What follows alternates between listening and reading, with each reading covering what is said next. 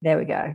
Hello, everyone. Welcome to another Inner Sanctum Sessions with Karen Swain. And today we're going to chat about the lessons in the Thiaoouba prophecy, a book that was written in, when was it, Samuel? 80? In 1989. 89, the end of the 80s. So we're discussing it with Samuel Shenchong today. Welcome to the show, Samuel. He's a very special guest in the inner sanctum. Samuel and I had a chat on the show as um, somebody just reminded me. It was in August last year. Was it? Wasn't that long ago, really? Was it?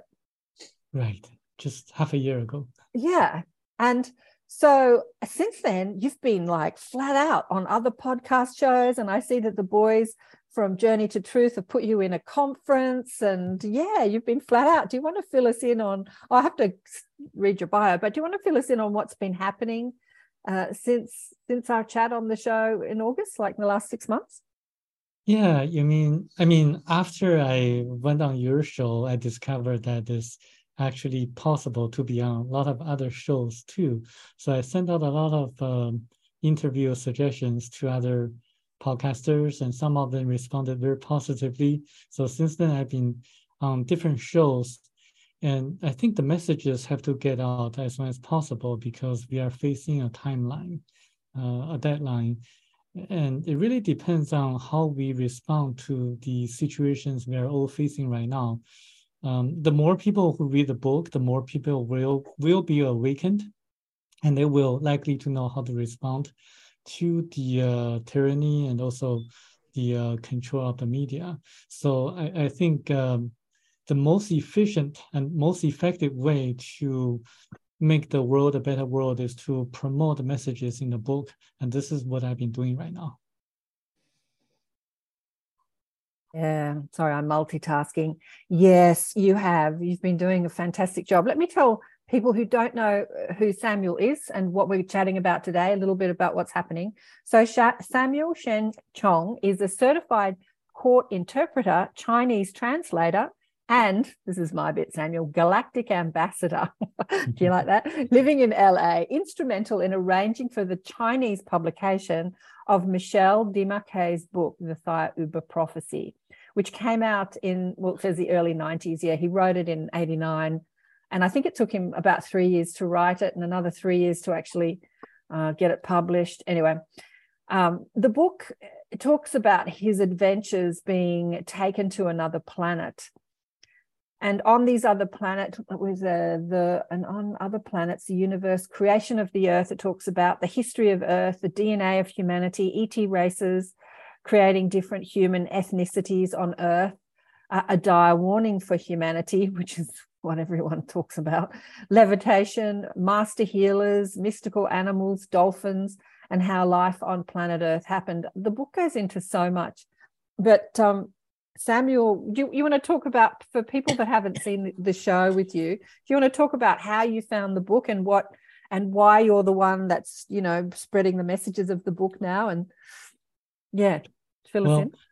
Yeah, I found the book uh, back in 2014 or so when I was searching for information and, and books written by ET contactees because I was hoping that if we wanted to progress at a much faster pace, we could get a shortcut by learning from the ETs who have advanced civilizations. So I've been I had been looking for a book like that. I thought if the ETs um, had more advanced technologies, they would uh, unveil the mysteries of Earth, the paranormal, and also some of the things that we've been wondering about, such as the stories in the Bible and how we can really um, follow the right path and to reach our destination uh, more directly. And uh, so I checked out the book from library through their interlibrary loan services. I was astonished by the content of the book because it answers all my questions at that time and even more. In the postscript of the book, it said there are more incredible things that the author, Michel Desmarquet, was not allowed to write in the book because we were far from understanding them. That got me extremely curious because I thought the book was already incredible enough. What's in, more incredible about it, and he wasn't allowed to write about it. I was very curious and I wanted to find out what. And so I decided to track him down. And I searched on the internet, hoping that he was alive at that time. And indeed, he was alive, living in Vietnam, uh, southern island in Vietnam. And there was a photo on the internet in which a tourist uh, took uh, of his bungalow where he was living at that time. So I printed the photo out and I flew to Vietnam and I showed that photo to the taxi driver after landed um, on Phu Quoc Island. And the taxi driver took me there the second try. And, and um, there I met him. Yes, you did. I I, I loved the, that you said that you you had no idea where he was, but you knew the island, and so you took the photo and you asked people on the island, "Do you know this man? Do you know this man?" And and some of them said no, and some of them said yes. So you tracked him down, which if any of you listened to the last conversation I had with Samuel, we spoke about how frugal he is. And I'm like, for a frugal guy, you spent all this money, you know, catching a plane to Vietnam without any idea of that you'd find this guy. So there's a lot of passion behind you wanting to speak and find out more about this book and, and spread the messages. So when you tracked him down, what happened then? So he was very annoyed at my visit because he was a very private person. I was asking all the questions regarding um, regarding the book, and he was very annoyed at my questions, saying that you should read more book, more time, every one more time, one more time, read it one more time, read the book, read the book. He said that, and I was uh, really puzzled. I thought I came all the way from Los Angeles to see you and ask you all, question, all, all the questions that I had in mind. And you treated me like this, uh, being very annoyed. What, what's going on here? So, um, so but uh, the day before I was about to depart, um, actually two days before, he showed me a contract and he asked me to follow up with the Chinese publisher who paid him $2,000 for the copyright. It turned out that the publisher didn't want to publish the book because of the fear um, of the censorship in China. So Michel Desmarquet asked me to really um, find another publisher. Um, and I was eager to please him so that he could reveal the secret. Uh, so I took that job and contacted as many publishers as I could.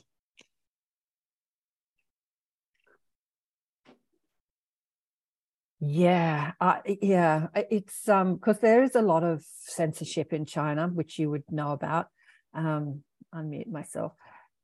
How did how did you get it published in China? Because uh, yeah, how did you manage that? Well, I contacted so many publishers uh, in China, in Taiwan, in Hong Kong, and even Singapore, and no publisher was willing to publish the book in the very beginning because it contains information about religion and uh, you know, in China, religion is actually a very sensitive topic. They forbid anyone to talk about Christianity, and uh, this book speaks at length about uh, the birth of Jesus and, and the coming of Christ. Um, so people were very afraid of uh, having the book published. In Taiwan, on the other hand, is a different issue about homosexuality. So homosexuality in Taiwan is a very sensitive topic and, and publishers in Taiwan refused to have it published. Um, so I contacted a, a, very old friend of mine whose mother used to work at a major publisher in China. And then through her introduction and through her inquiries, the book was finally published in mainland China as a science fiction.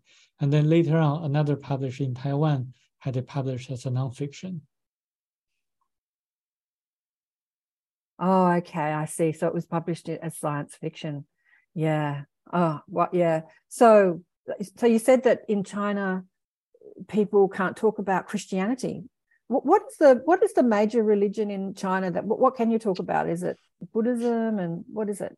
Well, it used to be Buddhism, mm-hmm. Taoism, mm-hmm. Confucianism. Mm-hmm. Um, but after the Chinese Communist Party took over, they really didn't allow any religion to be discussed. All Even right. for Buddhism, mm-hmm. they only practice it superficially, like giving money donations and, and really just praying to the Buddha and not really going to the essence of Buddhism, which is the inner peace and the inner realization.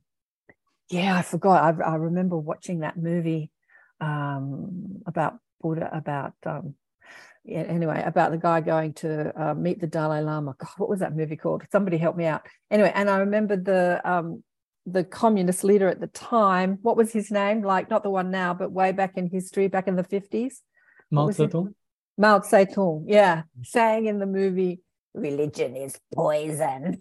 I remember him saying, yeah. So right, yeah, they didn't let any religious uh, stuff happen well, for people that haven't read the book, and there's quite a few people online that haven't, do you want to just quickly outline what is in the book and why it's such an important spiritual piece of literature? And I've got a million other questions, and I'm sure everybody else does too.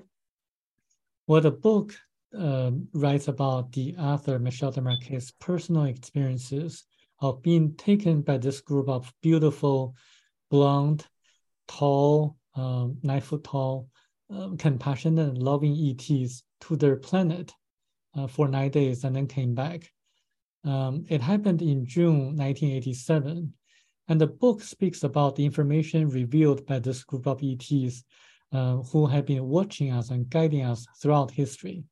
For example, the ancient scriptures in the Bible um, writes about write about uh, the destruction of the two cities, Sodom and Gomorrah, and also uh, parting the sea for Moses to lead the Hebrews out of Egypt, as well as the birth of Jesus uh, and the coming of Christ. Uh, also, um, and, and this is actually, those are all interventions by the ETs who really try to help us to lead us to the way, to the path of spiritual growth. Um, it also unveils about the, the origins of different kinds of people such as the black people, the yellow people who came from the planet Bakaratini about 1.35 million years ago. Also, the functions and purposes of the Great Pyramid of Egypt, which is a um, tool to capture cosmic energy in order for the users to communicate with people on other planets and also to explore parallel universe and to make rain to moderate weather and also what happens in the Bermuda Triangle, which is actually a warp or portal to a parallel universe um, that sucks people or planes or ships that got around it. And uh, also talks about the, um, the recent interventions of the ETs, such as uh, during World War II, they prevented Germany from being the first country to develop the atomic bomb. So in a sense, they helped the US government uh, to um, stop the war or to terminate the war much earlier than um, it would have happened if Germany or the Nazi government won the war. Um, and uh, it also talks about a lot of the ET technologies, how we incorporate, how we can incorporate the different vibrations in the form of uh, colors or sound or other kinds of uh, vibrations to heal ourselves and to make our make us more health, uh, healthier, um, as well as other kinds of uh, technologies such as anti-gravitational technologies, supersonic vibrational systems, um, the one that they use to lift um, heavy stones uh, mm-hmm. to build the Great Pyramid, mm-hmm, and mm-hmm. the, the, statues uh, on Easter Island, the, the moas. Um, and also, it also asks us to wake up, to really um, look at what's happening around us, uh, to really see what's going on behind everything. Do we really want to listen to the mainstream media, or do we want to really look at the uh, the root of the causes of everything? It mentions that there are financiers running everything behind the scenes, and uh, how politically we can become a better world and, and to make us a better world it also gives us a solution. And I think that's really applicable to what's been happening around the world in the last few years, is to wake up and to have a concerted action um, to really follow the steps of um, Gandhi in India to use nonviolent resistance to rise up against tyranny. Um, so I think this is a very interesting book that contains a lot of specific verifiable details that people can really explore further. It does. It corroborates with a lot of what other people have been saying, uh, you know, throughout history, um, ancient, you know, historians that talk about ETs on Earth, and and it, it, corroborates with a lot of information that's out there. But also, it brings a lot of information that is not out there, like the the two Jesuses. Like I have to say, I've been doing this for a long time. I had never heard that before, uh, and so it, it surprises me that such information like that has never it's not anywhere else you know like and that, so there's a lot of information that's not anywhere else the cooperation with the information that is makes it feel more believable but then the information that is not anywhere else makes you think you know is it believable? I mean how do i mean it says in the book you know you either believe it or you don't. There's no way to prove it. But um but the fact that nobody else has spoken about this planet or the people on the planet except for except for michel like did he say when you spoke to him as i said i've got a million questions but they're really more for him or for tao who is the the guy michel's guide in the book that other people had been given this information on earth? I mean surely you can't just give it to one man. Well that's a very interesting question. Uh, according to what i know uh, the information was only given to him and the reason, I guess, is that uh, they want to have a more complete book uh, written um, on his personal experiences that people can really do additional research. For example, the two Jesuses, one Jesus, one Christ. People can verify such information from by visiting uh, Shingo Village, Japan, and to see whether there is a tomb of Jesus Christ in that village, Shingo Village, Japan, that National Geographic uh, wrote an article about uh, like a few years ago um, after Michel Desmarquet published uh, this book. And also people can still verify if there's another tomb next to the tomb of Jesus Christ in Shingo Village. And if they really want to verify additional uh, facts or evidence, they can uh, dig it out and to see if there's a bundle of hair of Jesus' brother. And uh, so I think if people really are interested in having proof, they can do so by following the facts um, stated in the book. And regarding the one fact that Michel Desmarquet was not allowed to write in the book, I verified again and again um, with people who had previous contact with Michel Desmarquet, including Tom Chaco, Michael Meanwell, including his uh, Vietnamese niece, uh, Lily. And um, no one has that information because it is uh, specific information. If they knew the information, they wouldn't have um, been so laid back in promoting the messages. It's the information that I learned from Michel Desmarquet that motivated me to promote the messages as soon as possible because um, the information determines, I mean, our actions determine our future. Um, we have to act now in order to change the future for the better. So, do you want to get more specific about what that information was? That I think it was that dire warning that I spoke about in the intro. Yeah. So, uh, according to Michel Desmarquet, he told me that Tao didn't allow him to put it in the book, and Tao didn't want him to tell anyone else. Um, and and Tao said that uh, after he told me um, not to disclose it to anyone else, but what he didn't tell me was that I, he didn't say I couldn't write an article about it and reveal as many hints as possible, and to make it out of a puzzle for people to ponder about. So that's what I did. So I wrote an article titled The Second Coming of Christ. So you can get a sense of what it is about. Um, in the Bible, some passage, some passages are correct regarding the second coming of Christ. But most of them, including the majority of the content in the in the book of Revelation, is probably just the imagination or or visions that uh, may not necessarily um, be true. Um, and also, I would suggest people to focus on the timeline. uh, when the Jehovah's, when God took Enoch away, uh, the book of Enoch, and um, Enoch was told to write a book. And so there's a book of Enoch. A few decades later, his great grandson Noah was told to build an ark. And, and similarly, parallelly, Michel Desmarquet was taken away by the Jehovah's, uh, and he was instructed to write a book documenting everything he saw and he experienced and he uh, witnessed. And um, he wrote a book in 1989. Imagine what's going to happen a few decades later if you don't change. yeah, this is a prophecy that many people have spoken about.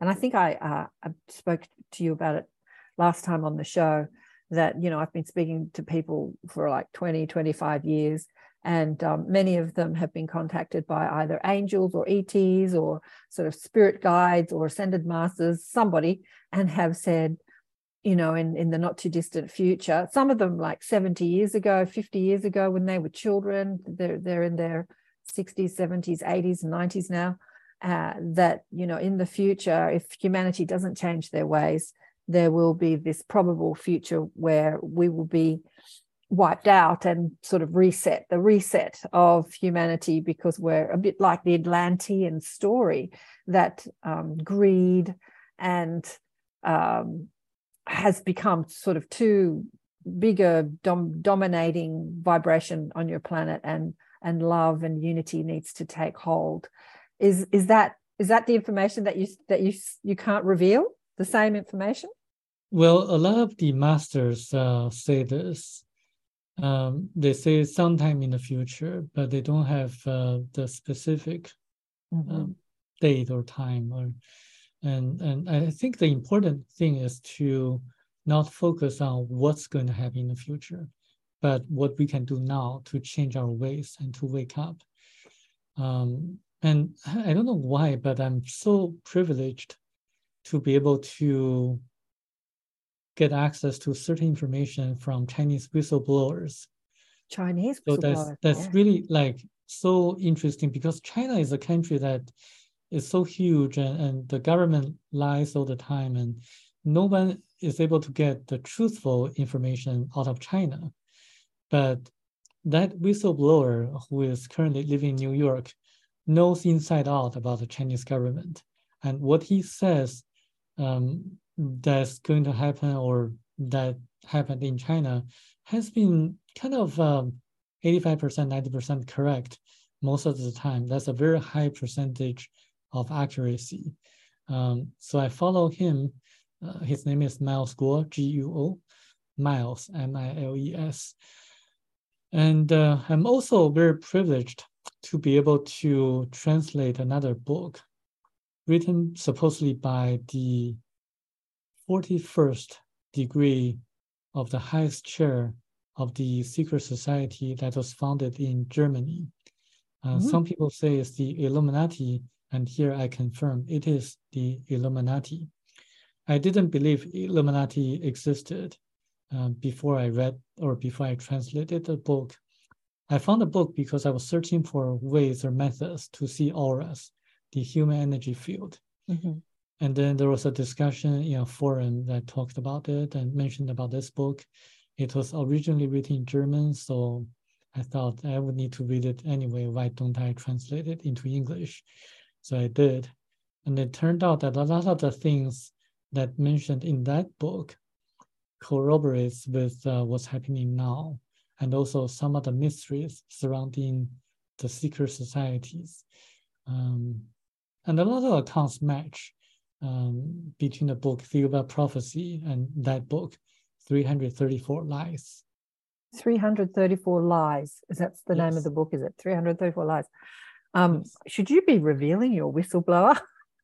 anyway, but I mean, um, well, you have now, and we're live, so I can't take it back. But uh, um, yeah, so China is really such a superpower. I think because not probably because of their government, but because of the amount of people in China. It's it's such a huge population of humans on Earth, And so, what is the role in China and our future as we as we evolve and move forward in history and ascend into the next evolutionary stage for humanity? What what's China's role in that?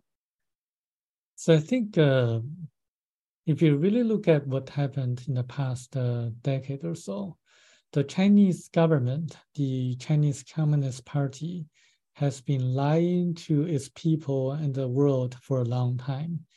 So the fact that uh, we got into so much turmoil in the last uh, three years or so was mainly because of the Chinese government secret programs, biowarfares. Uh, the Wuhan Institute of Biology has two sections. One is the civilian section, and the other is the military section. I was so fortunate to proofread another book written by the Chinese Liberation Army um, general, actually a general level of director in charge of the biological warfare that spoke about um, SARS about 20 years ago. The gist of the book is that SARS that occurred 20 years ago was actually caused by a man-made virus that kind of uh, escaped from the laboratory. They were so concerned about it, and they uh, thought that it would uh, cause a prolonged panic in China and around the world.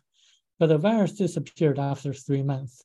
That got them to be very surprised, and they they really was looking for a reason for that. And it turned out that man-made viruses do not survive long in nature because uh, they just don't adapt to the environment of the host, meaning the human body. So um, same thing happening right now is that uh, if you see different variants, uh, those are intentionally released uh, man-made viruses. So back to the role of China. So the Chinese government is collapsing right now, and the Chinese population is really not 1.4 billion. Um, a lot of people died in the last few years. The real figure is 0.8 billion, much less than what the official government has been saying. Wow. Um, and there's a small group of Chinese people that is waking up, trying to establish the uh, new federal state of China. So mm-hmm. I think this group of people are is going to lead the way uh, for new China to be born, and that's going to probably wake up um, a lot of parts of the world. And and this group of people they know what's going on, and they're against uh, the uh, the jabs, the the COVID jabs, and and they're they're they're kind of um, like I think the future of China. Wow. Wow, Samuel, that's fascinating. Fascinating. And um, yeah, fa- fa- fascinating. That information. Yeah, fascinating. All right. Well, uh, let's get back to the book. I could talk more about China. Does anyone have any questions about China while we're still on China? About no, no, no. Anyone on the group? Anyone listening to the live stream? Kristen, is there any questions coming in uh, on Restream? Joanne says, Hi, love this information, inspirational vibes, podcasting, been listening to previous episodes. Hi, Joanne. Um, yeah, so we'll get more into this a bit later, but you know, in the book, it talks about how the um, humanity was seeded on earth and it talks about the black people and the yellow people i love that coming from it says it in the book it's not me being you know not politically correct um, coming from what is the name of the planet, Samuel? The, the Bakaratini. Ba- Bakaratini. Yeah. So a planet that was dying. Is that what happened? A planet that yes. was dying. Do you want to talk about that part of the book? What you know how humanity was seeded on earth and i forgot to mention in the last show is we spoke about this race of beings on a ninth category planet that Michel met, these nine foot, um, and you said beautiful. And I forgot to mention in the last show, it's been mentioned all over everybody, that they were hermaphrodites. They were both male and female, which we'll talk about a bit later. But yeah, just just fill us in on the part like how humanity happened on Earth. So the black people and yellow people were originally living on the planet Bakaratini, but at 1.35 million years ago, the core of the planet was cooling down. So when the core of the planet cools down, the planet doesn't have the electromagnetic forces to capture the atmosphere anymore. So without the atmosphere, people would not be able to survive on the planet. It becomes like a desert without uh, sufficient oxygen. So they had to migrate to a different planet of the same category. Um, so they chose uh, Earth because Earth was also a category one planet. Um, and they explored uh, Mars at that time. Um, and Mars was also um, having a lot of uh, um, like uh, life forms at, at, that time too. But Earth was more preferable to them. So they, the black people landed in Australia and the yellow people landed uh, uh, in where Myanmar is now now located. And so they encounter a lot of uh, difficulties in adapting the local environment on Earth, uh, having uh, heavier gravity or stronger gravities on Earth than their planet Bakaratini. And they also try to bring a lot of uh, animals and plants. For example, they love uh, kangaroos. And so they brought kangaroos, but they didn't have a lot of uh, uh, plants to feed the kangaroos. So they try to bring like a plant that they uh, used to feed the, the, kangaroos from their own planet, but that plant had a lot of difficulty adapting to the local environment on Earth. So a lot of things like that. And the yellow people encountered uh, issues uh, such as um, um, such as uh, uh, yellow fever, and, and and so did the black people, and they help each other out uh, by giving each other vaccines. Um, so not all vaccines are bad. so I, I so the, this is about yellow and black people. The Caucasian people came afterwards. They landed on the continent of uh, Atlantis, and uh, at that time it was colonized by a different group of people uh, from Arimo X3. They are actually the people, the Polynesians uh, living on different islands in the Pacific Ocean, such as the uh, Aboriginals um, of um, like in Hawaii on uh, Hawaiian Islands and also Maui or something like that. Um, and the Jewish people came last about 12,000 years ago from a planet called Hebra. Uh, Hebra was a category three planet.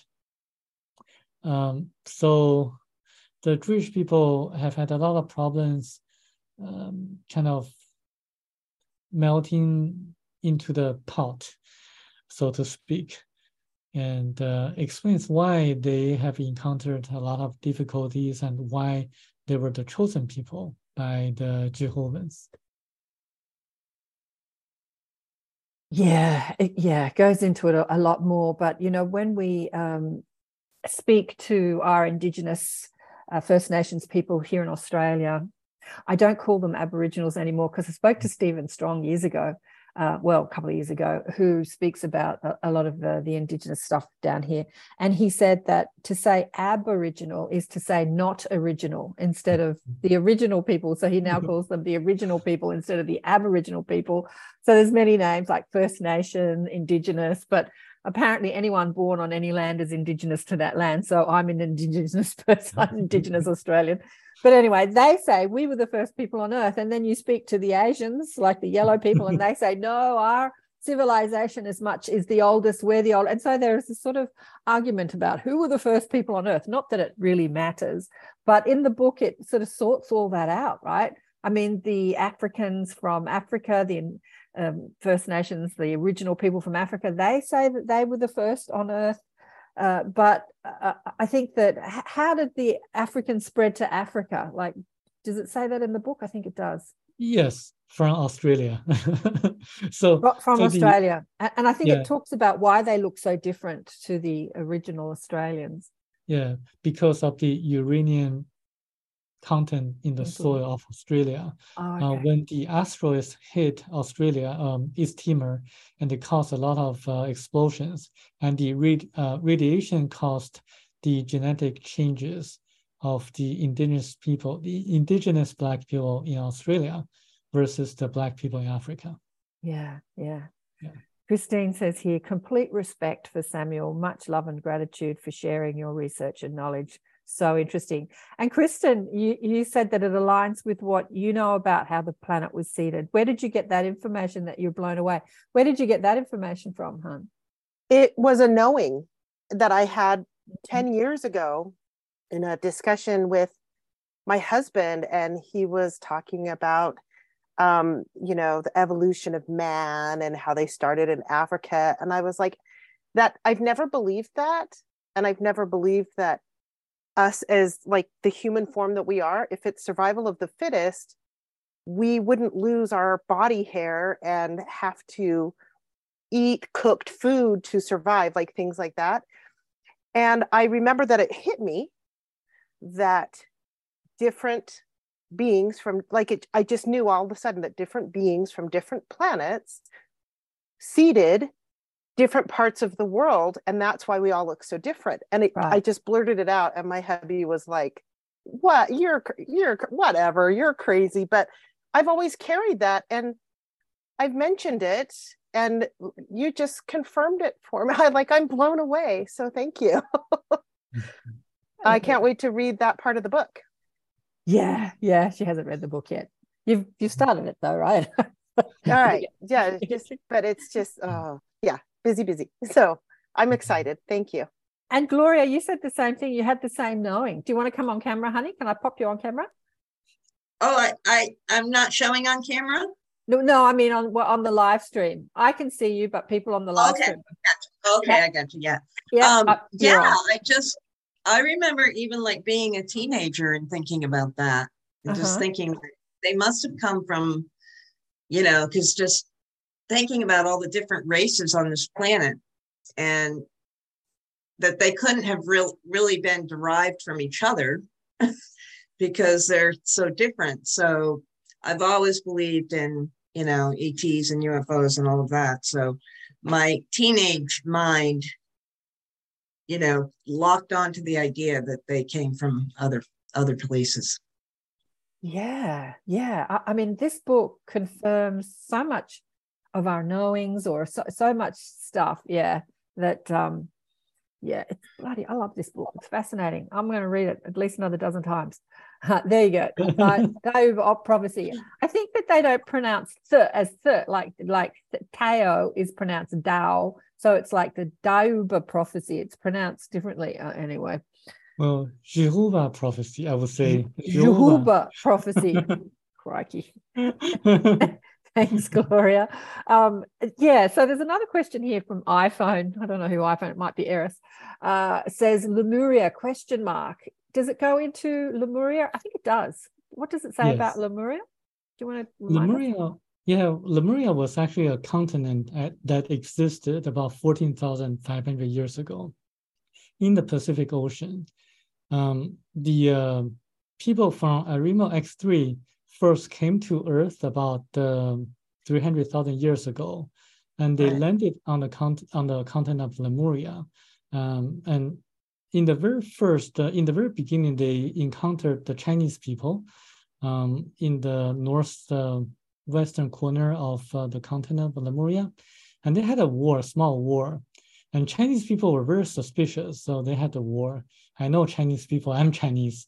We are very suspicious in nature, uh, by nature. So that's that's what happened. So the uh, people from Arimo X3 they retreated back, um, and they established a base on the far side, the back side of the moon so that they could transfer their people and um, uh, materials um, uh, like step by step, face by face. Uh, so that's why some people say there are alien bases on the backside of the moon. Yes, it does. Um, and it confirms a lot of the speculations that NASA has been hiding a lot of um, uh, information from us. Uh, that's true. And there were life forms on Mars too, but Mars was actually a dying planet too um, when the core was cooling down. So when Elon Musk wants to send people to Mars and, and to establish like a colony there, I think he'd better rethink because uh, why do we need to go to a, a dead planet? Yes, so go back to the question, Lemurian. The Lemurians were actually highly uh, civilized, highly advanced people um, in the past.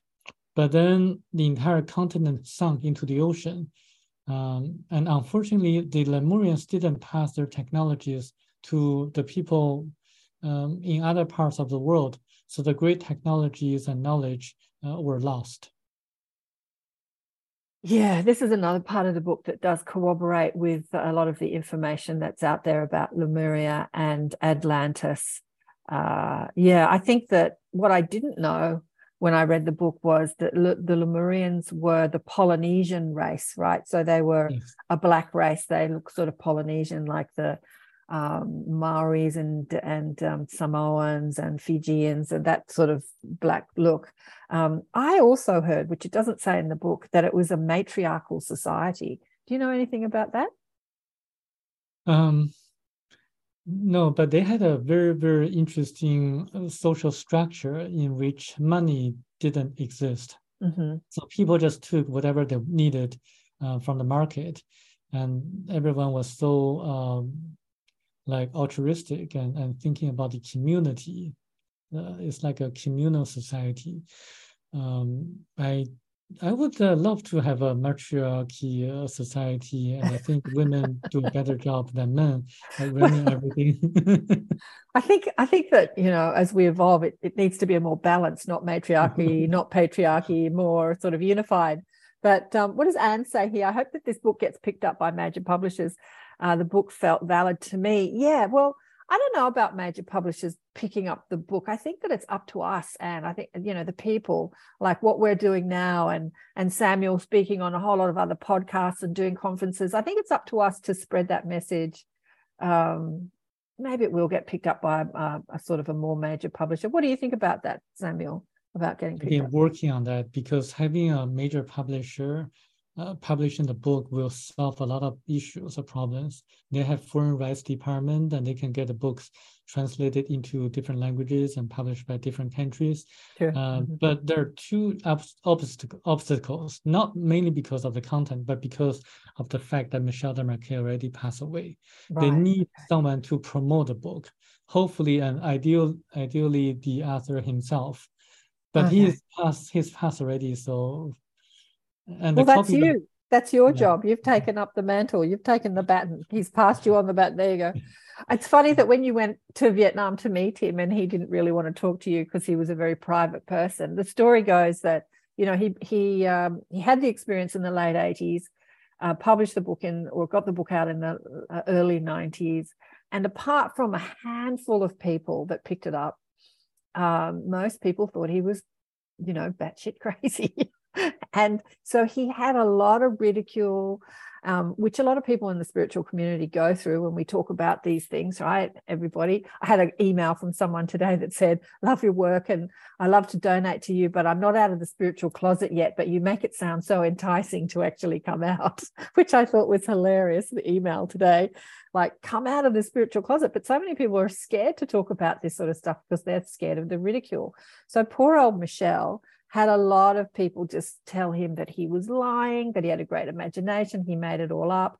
And so he became very reclusive. He just at some point said, Oh, forget it, this is too hard. And that's when he, I don't know, I think his marriage broke down in Australia and business, and he moved to Vietnam and remarried and established a little family over there and didn't really want to know about it. It's like, leave me alone. I did it.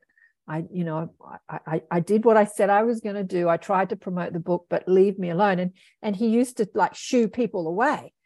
Um, like yeah. Do you want to talk about? Did he talk about that with you? To you? Yeah, he really didn't reveal that he was having a major depression at that time. Um, I learned it only a few months ago when a person told me that when a person was having a major depression, he would uh, tell a lot of jokes and, and this is what Michel Desmarquet did uh, during my first trip and during my second trip. You know, after I I decided to uh, please him and to follow up with a contract, his attitude changed. And, and he started to tell me um, jokes all the time, and especially during my second trip there. he told um, jokes uh, like um, like like uh, in, in the entire trip and, and just to hide his emotional um, depression depression feeling. And, and so he he really wanted to leave this world. He didn't want to stay on earth because he was shown like a paradise a beautiful planet on the planet Thiaoouba, like a heaven. And then he was told you don't belong here. Uh, you need to go back and write a book. This is how he felt uh, a very very strong disappointment and really um, a, cynical attitude towards everything that happens on Earth. And he really wanted to leave as soon as possible. He wanted Tao to take him away. Um, but but he also said uh, after he showed me the contract, he said that uh, Tao told him that I was coming for him, and and and, and but but I, when I tried to ask him more information because I was very curious about my future, he didn't elaborate. And, and I and the fact that he passed away like three or four months after I visited him the, the second time shows that I think his mission has already had already completed.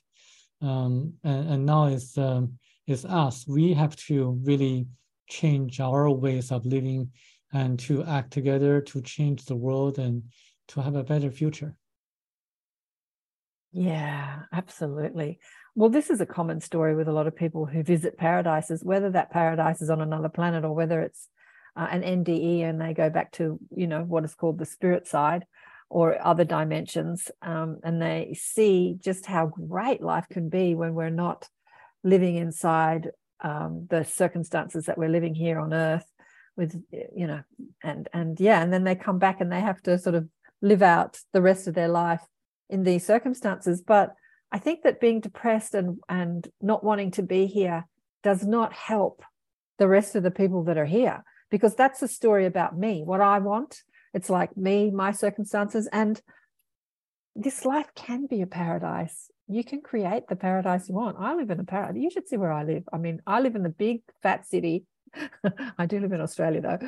Um, I've got the beach right next door. You know, it is a kind of a paradise where I live, and there's more paradises on earth. I mean, you can create paradise on earth. Okay, there's a couple of questions here. Gloria says, "Is is there an audio book av- available?" In about a month or so, we are working on that. Okay. Um, I had a British, uh, English person to read it to make it into an audiobook. I think uh, when Americans listen to the British accent, they pay more attention because it sounds more sophisticated. That's funny. I love that. That's quite cool. And Diane says that uh, did Michel lose contact with his spirit guides? Is that why he was so depressed?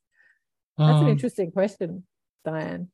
I, I, think I think so. I think uh, he was um, kind of um, hoping to leave this world as soon as possible, um, to complete his mission as soon as possible.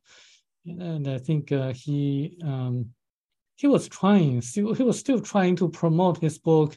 Uh, there was a couple, uh, a French couple who visited him by chance, didn't know about the book, and he tried to talk uh, to them about uh, his book, and, but the French couple didn't seem to be interested, and he got really annoyed and frustrated.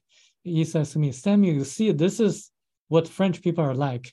They're just so arrogant and so uh, ignorant about um, things like this. They don't care about this. So he was really, really frustrated at uh, people not paying attention to what he experienced. Oh, sorry, I muted myself. You know what's really interesting? In my audio podcasts, the biggest, because um, it says uh, on the demographic, uh, uh, on the statistics, the biggest audience I have is French. so him saying that French people don't care about that. I, I think they do. I mean, I don't get any emails from them anymore, but years ago I did. I used to get a lot of emails from French people. Uh, but when I look on the statistics uh, where I, you know, host the audio shows, the biggest demographic is the French, and then the next is the Americans. Um, on this on YouTube, my biggest demographic is is the US and Canada, and also France then uh, then Australia. But um, yeah, so the French are into it. You know, whether the I don't know why are they listening to my shows. Um, yeah, they're they're into it. Yeah. Okay, so we haven't got too many questions. Has anyone got any questions for Samuel at this point? There's um, oh, Joanne sent sent a, a donation. Thank you, Joanne. Oh, that's so nice of you. Uh, but no questions from the YouTubers or Kristen, can you see any questions? Or people on Facebook at this stage? I don't see any from Facebook. Well, let's talk about Jesus. I loved what it said about the number of lifetimes we have to spend on different level planets. Oh, yeah, that's a good question. Also, the comments read the Bible made a lot of sense. I have the book Seeders. So interesting to compare. Oh, who wrote Seeders, Anne? Where are you? You'll have to unmute. Who wrote the book Cedars? I don't know where she is. Where are you? You need to unmute. No, no, no, no. All right. Well, let's. Um, oh, Elaine. Oh, Pat says Elaine Danaan wrote the book Seeders. Ah, interesting. Have you met Elaine? Mm-hmm. Elena, Elena, Elena Danaan. I've heard of her. I've yeah. heard of her. Yes. French girl. Uh, I love what it said about the number of lifetimes we have to spend on different level planets. Do you remember that information in the book? Well, um, I can tell you this. Michel de Desmarquet had um, 80 past lives. Mm-hmm. And he, on his 81st past uh, lifetime, he was on Earth. And the highest uh, category planet that he lived um, in was a category seven, uh, where he was a queen uh, ruling a third of the uh, the planet. And but he came down to a category one planet, which is uh, Earth, for a very interesting reason. He violated the one of the Ten Commandments. Um, so that's why like people can go up and can go can come down, and there are spiritual lessons to be learned uh, in each of the lifetimes. So I think uh, it really depends on how we grow spiritually, how we purify ourselves, um, and and I think uh, some people choose the uh, the direct path, the shortcut, like me. and Others they want to try to spend more time um, different categories of planets before moving up uh, to the highest level. So it really depends on the free will of the people. Yeah. Yeah. Okay, I, I have, Karen, I have unmuted. It's Anne. Oh, hey, Anne. And I think they said 81 lifetimes on our category of a planet before you can move up. But I have the book Seeders. I'm just going to hold it up. I actually heard about this on that show where I found you. So Seeders is by Elena Danaan. Yeah, Elena Danaan. Yeah. Danaan. Okay. Yeah, yeah. Yeah. So, so many people have said you have to get Elena on your show. You have to get Elena on the show. Thought, I wonder I'll get Elena on the show. I'll get okay. okay, okay, I'll get Elena on the show. Um, I want to talk about the levels because I, I don't know. As I say, I have thanks, Anne. I have a lot of questions that I don't know that you can answer. There really would be questions for Dao or um, yeah, maybe for Dao.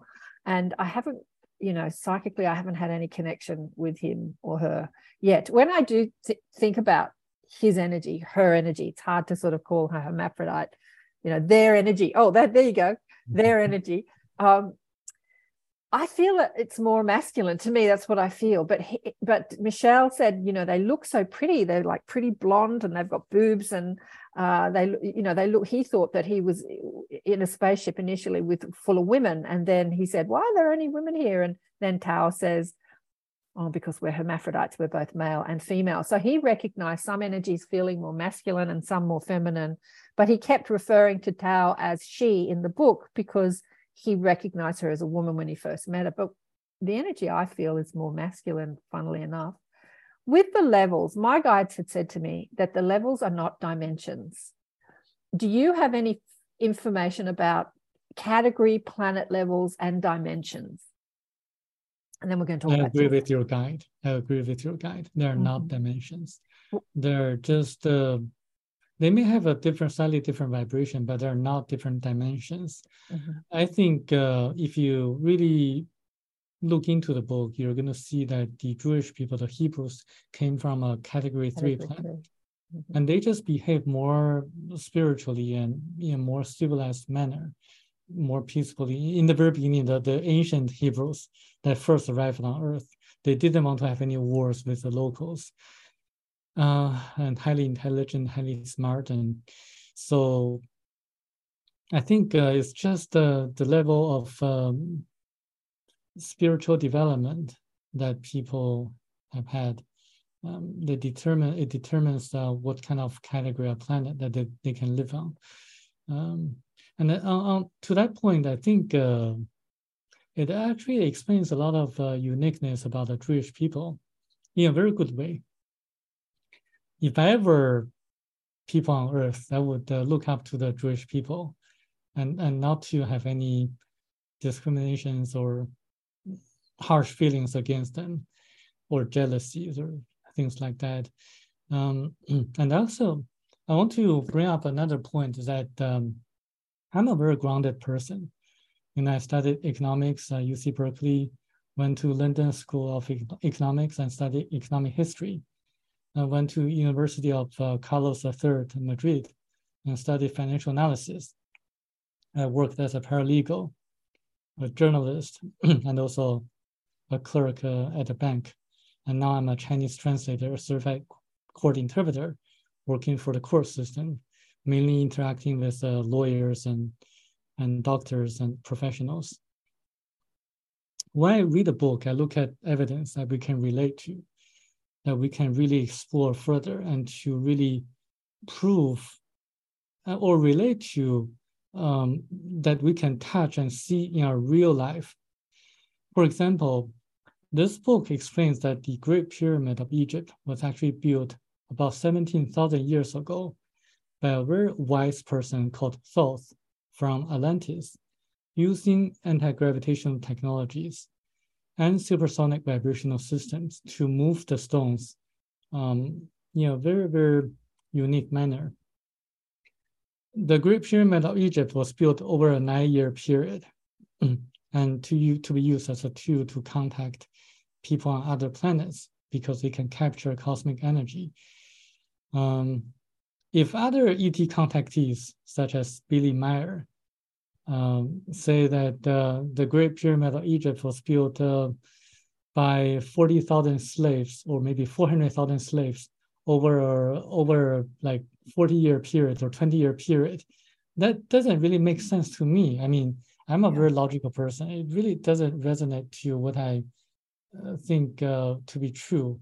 So when I read a book, I always look at specific verifiable evidence or facts that we can verify and explore further. For example, the tomb of Jesus Christ in Shingo Village was mentioned by no other spiritual, so-called spiritual books. Um, but it's mentioned and detailed and specifically uh, and described at length in this book. And that really caused me a lot of uh, interest because I can visit Japan to look it up. Um, so this is what I really want to tell to the people who are into new age books and lectures and and um, is to really follow your heart, but at the same time, at the same time, try to be a grounded person. Look at the the foundations or facts that you can really verify. Um, and also, I say the same thing to the scientists and professors in different colleges. I mean, a person's uh, spirituality or spiritual growth has nothing to do with the credentials or the degrees that the person receives. A Caltech professor that communicated with me a few years ago didn't believe that Kirlian photography was real. That seems to me that even though he had this kind of professional credential, he doesn't have uh, a soul that's mature enough to recognize that there are things that we can really relate to on the spiritual level, uh, technology that can increase, uh, that, that can really connect uh, with spirituality. So I think uh, we need to be at the same time a grounded person, um, but at the same time has uh, some kind of spiritual awareness. Yeah, absolutely. Hallelujah to that. Very well said. Thank you. Thank you, Samuel. Yeah, as regards to the category, so you said the Hebrew people from Hebra, the Jewish people, so we call them, came from a third category planet. So the categories were more about people's spiritual evolution and not their intellectual um, evolution. And do you think that the ninth category planet that was called Dayuba, I always get mm-hmm. whatever it's called, is in the third dimension? Is still in the third dimension? I think they're in our dimension because it's a real physical planet. Yeah. Uh, yes, a third. Yeah, but they have uh, far advanced technologies and they can look into the future. Uh, so yeah. this got me thinking, and we're going to get to Jesus Gloria, don't worry. But this got me thinking uh, about you know what we talk about on this in the spiritual community out there on a million different podcasts and shows and teachers we're all talking about ascending to the fourth and people talk about the fifth dimension. And if we are a category planet there is no way we are ascending to the fifth dimension because we haven't even ascended to the second category yet. Like this highly evolved spiritual you know seemingly magical race of people that have powers of manifestation that are unbelievable are still in the third dimension. They're still physically focused people. What, do you say about that? As I say, I've got questions that I need to ask Tao. Um, what do you say? What do you think about that, Samuel? Well, I think uh, we got a lot of problems right now. Um, the media, and that contribute to a lot of the uh, the issues uh, currently being discussed in the spiritual community to the media. You know, I, I took a class uh, called uh, Archaeology Anthropology. So it asked me access to really re- do research on the Mayan calendar when everyone believed that uh, according to the Mayan calendar, 2012 was actually going to be the end of the world. And that's actually caused by the media, the media's uh, sensational uh, news uh, trying to say that uh, the scary things. And I think uh, we, we need to be a little bit careful about that because, you know, it's um, sometimes uh, people tell me this and the reptilians, and sometimes people tell me that the the yeah. evil ET is controlling the whole world. The evil ET is controlling the world. I know. Look, the mainstream media is not talking about um, you know ascending to the fifth dimension. I have to say, but a lot of spiritual people are. And if we are, um, we need to ascend to the second category first before we can even hope to ascend to the fifth dimension. Uh, anyway, it's a bit mind blowing. Um, we've got a long way to go before we're ascending to the fifth dimension. We haven't even moved up to a second category. And as you say, the Hebrew people came from a category third planet. But uh, so we know what a category one planet is because we live in it, and in the book it, we um, we visit a category nine planet. So we we learn about a category nine planet, and I was thinking, what happens in between? You know, like there's a whole lot of steps in between one and nine. Uh, but it is about our spiritual evolution. Okay, there's a few things happening here. Um, movie industry have generated massive fear around ETs. Absolutely love what he said about money, drugs, journalism, and politics. Yep. Uh, Christine says again that um, she's a seeker of truth, and although it's uh, not quite as focused, I appreciate your words on staying grounded. Absolutely. Individuals can be here on a mission. Did they say they have people here? Ah, good question, Anne. Yes, they did. They said that there are people walking around as humans that are actually from their planet that are what's their mission here, Samuel? What are they doing here on Earth? They're observing. They're not really teaching, they're more observing, right? Yeah, they're observing and also helping us in secret. Uh, mm-hmm. They don't want to reveal themselves um, when they're helping us. I'll give you one example. Uh, mm-hmm. In recent years, how they helped us. It's mentioned in the book how they prevented Germany from um, being the first country to have the atomic bomb, they actually caused uh, Heisenberg, a German scientist, to have this kind of illusion that uh, a great amount of uranium was needed to build the atomic bomb. So it made uh, Heisenberg, the scientist, uh, believe that uh, it would be impossible to do so uh, because uh, they didn't have such enormous resources. So he wrote a report to Hitler saying that, um, suggesting Hitler to give up the plan. And so Hitler relied on his judgment and gave up the plan. So this is kind of like a very indirect assistance, um, helping the U.S. government to be ahead of Germany when developing the atomic bomb. So they did that in a very indirect way, not causing a lot of uh, karma.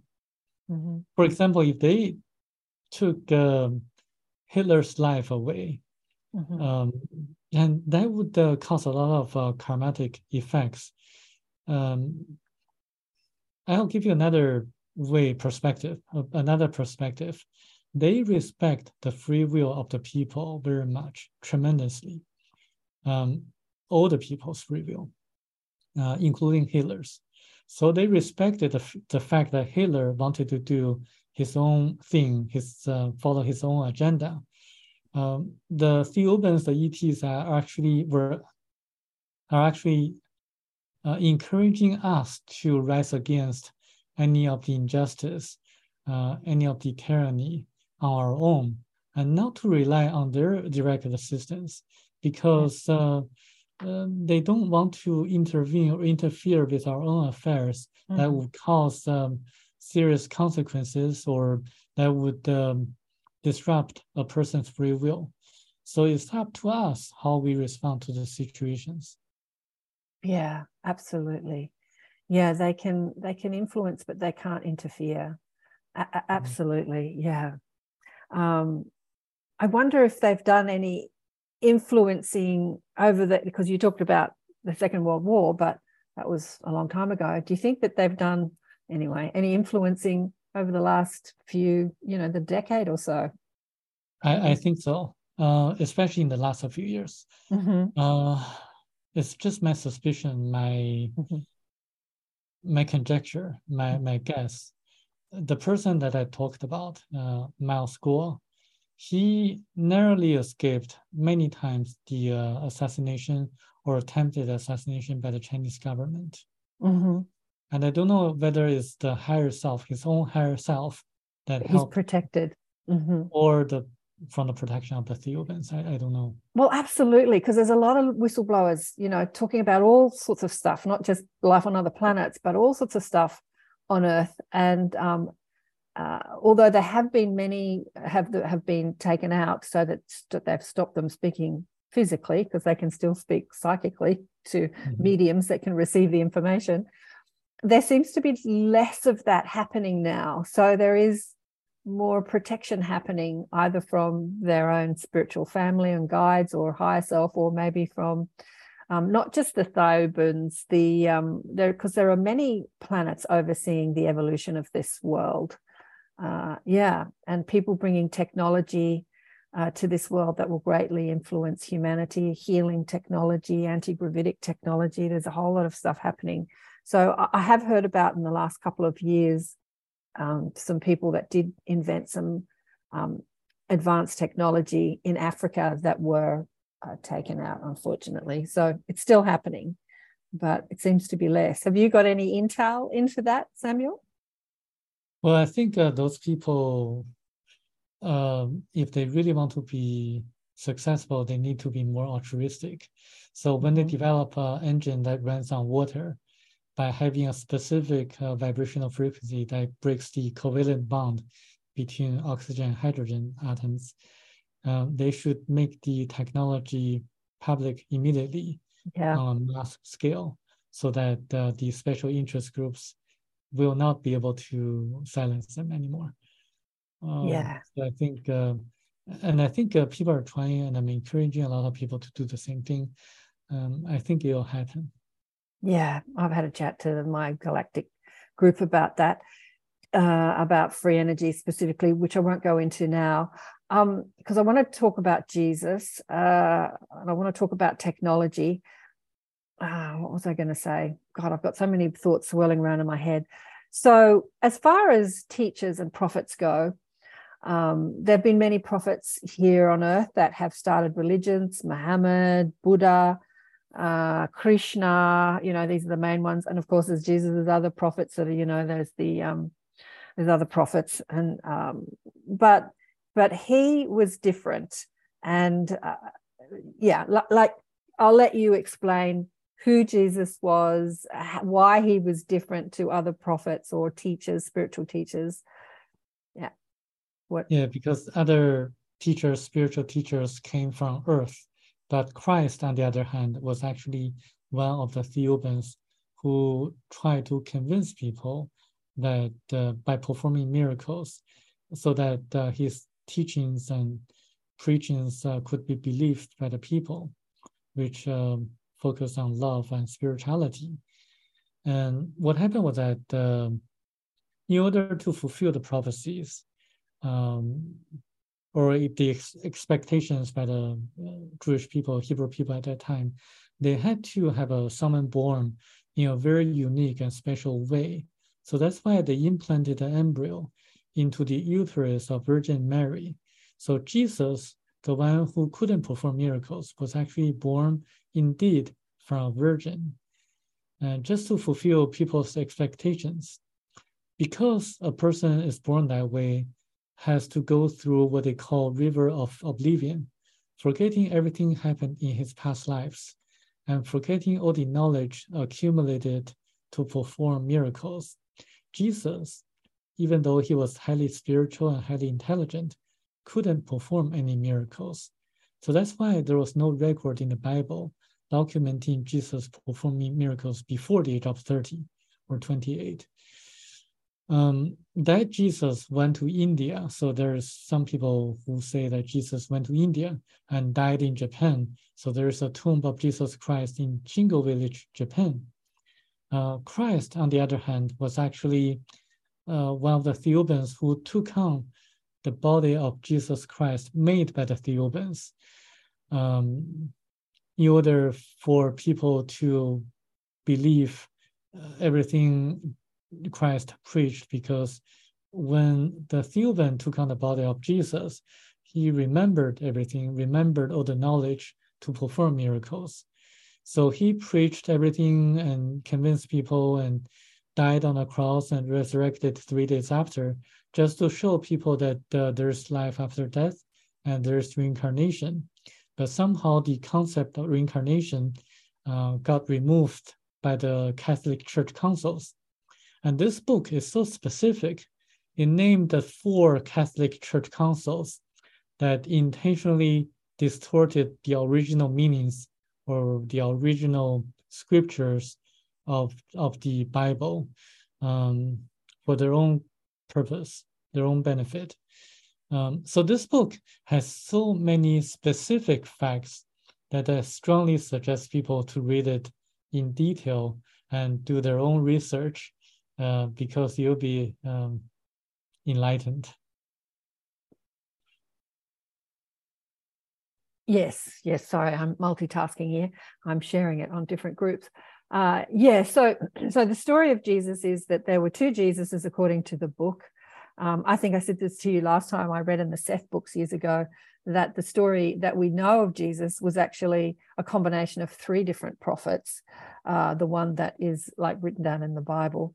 But the, so that one was born of the Immaculate Conception because the ETs implanted the embryo into, G, into Mary that was um, an upgraded DNA to the physical body, but yet not sufficiently upgraded to overcome the river of oblivion the veil, as we call it. I love the river of oblivion. So this man was highly spiritual, highly intellectual teacher who left uh, and traveled the world and ended up in Japan. So that was one Jesus. But the Jesus known in the Bible as the one that was crucified, that performed the miracles, was actually a body manufactured in Thiaoouba because they have their masters of manifestation. They have the ability to create bodies, um, human or otherwise, and um, that's why Michel said that when he was there on the planet, he saw very few children because they have the ability to, to just create a body uh, at any age and then the soul can incarnate into that body. It doesn't have to go through childhood, but then there is the freedom of being born. It doesn't actually talk about if they give birth the way we do. It doesn't talk about that in the book, does it? That you know of? It doesn't, but uh, he saw children, and children were born kind of very similar to us. Yeah, so there is the opportunity to incarnate into the a, a fetus, a baby, and then grow up, or to incarnate into a, a fully formed human. Like there's so many um, things on offer on this planet that a soul can experience. So that body was manufactured, and that was the body that came out of the desert, who was Jesus, that performed the miracles. So my question is, and I don't know if you can answer this. Jesus said, "You, um, all you can do what I have done and more." So if that is true, we can't because we have human bodies that are under the river of oblivion. So therefore, we can't perform the miracles that he performed. Um, what do you think about that? That's what that's what that's what I'm thinking. If the body was manufactured so that it didn't come under the veil, it had full memory um, of who they are as spiritual beings, without any forgetfulness that we come under when we incarnate into this planet. What What do you think about that? I think Jesus or Christ is right that uh, we can do everything that Christ did um, by performing miracles if we really focus on it. You know, after I came out publicly, a friend of mine, actually, someone contacted me saying that he could levitate when he was young mm-hmm. by really kind of uh, using a special ancient Chinese uh, technique, mm-hmm. uh, fasting for a few days, and then just to make the uh, the meridians, the the energy of the meridians flow.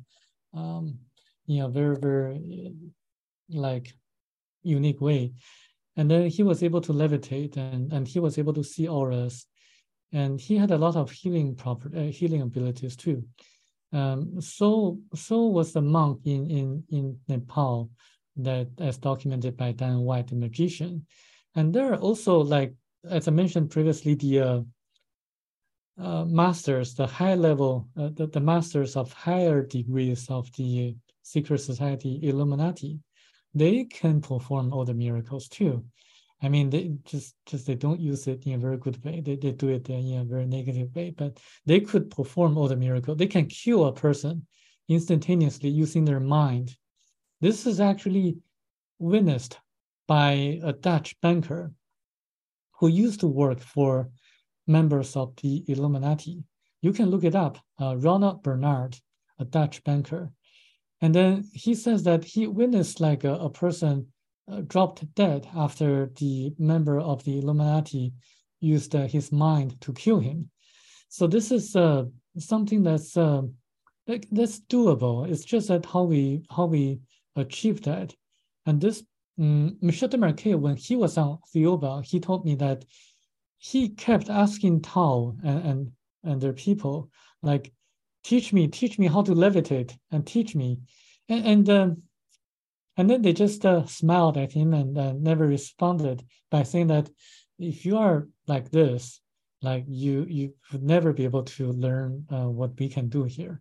In a sense, they're saying that Michel Desmarquet was not too um, spiritually advanced or grown to a certain level to be able to do so.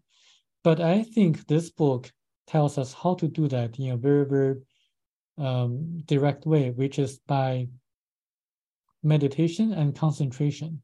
So you have to practice for a long time to achieve that, to recollect the past life memories, and to really not to think about anything, quiet your mind down, and then use your subconscious mind to focus and to concentrate um, on the goals that you're trying to achieve. Um, I think that's the best way to do that. You know, I'm a talker. I'm not able to do that myself, but I'm just uh, giving you some suggestions from what I learned from Michel Desmarquet and also from the book. of course, you can do it yourself. yeah, you said concentration, focus, focus, focus, focus, focus. Okay, I've just got some guidance on the question that I asked uh, previously about categories and dimensions.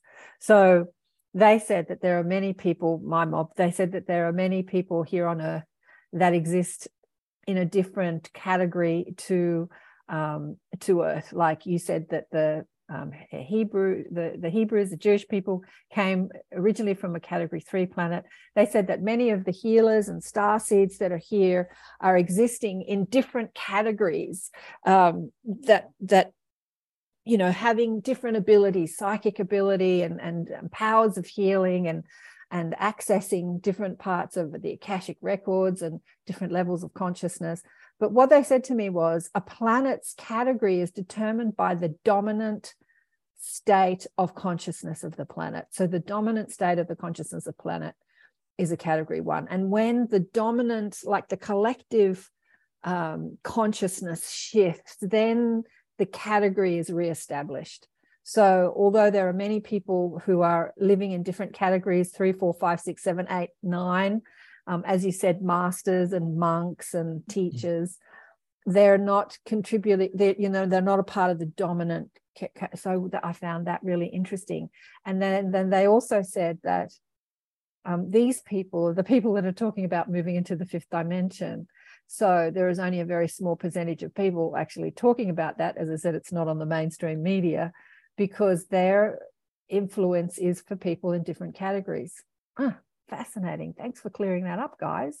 So there's a great question here from Diane that says, have the Thiaoubans, Thiaoubans, Thiaoubans, in any way contacted Samuel and tried hmm. to make contact with you, invited uh, them to make, have you invited them to make contact? Seems like they would be aware of all his efforts to get their message out. Um, a lot of people ask me this question. Um, uh-huh. You know, I'm a very independent person.